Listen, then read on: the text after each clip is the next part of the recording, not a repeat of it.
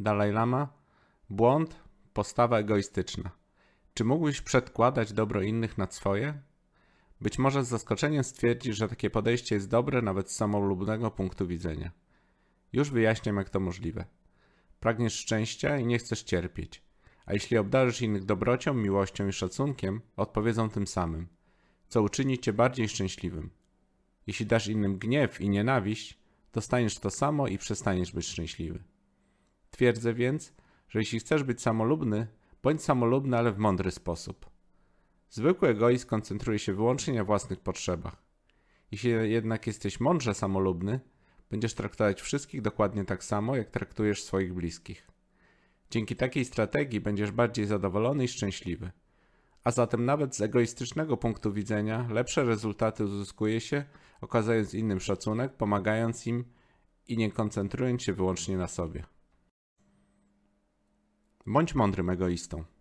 Mądrzy ludzie szczerze służą innym, przekładając ich potrzeby nad własne. W ostatecznym rozrachunku będziesz dzięki temu bardziej szczęśliwy.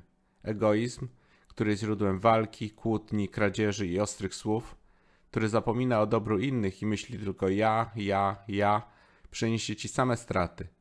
Ludzie być może będą mówili o tobie dobrze, ale tylko w twojej obecności. Poza twoimi plecami nie będą już tacy mili. Zauważą twój egoizm i odpowiedzą tym samym.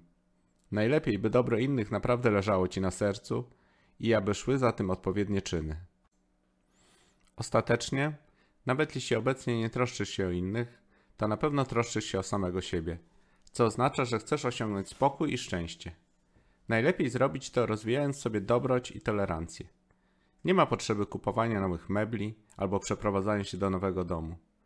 Być może masz hałaśliwych bądź uciążliwych sąsiadów, ale jeśli odczuwasz wewnętrzny spokój, nie będą ci oni specjalnie przeszkadzać.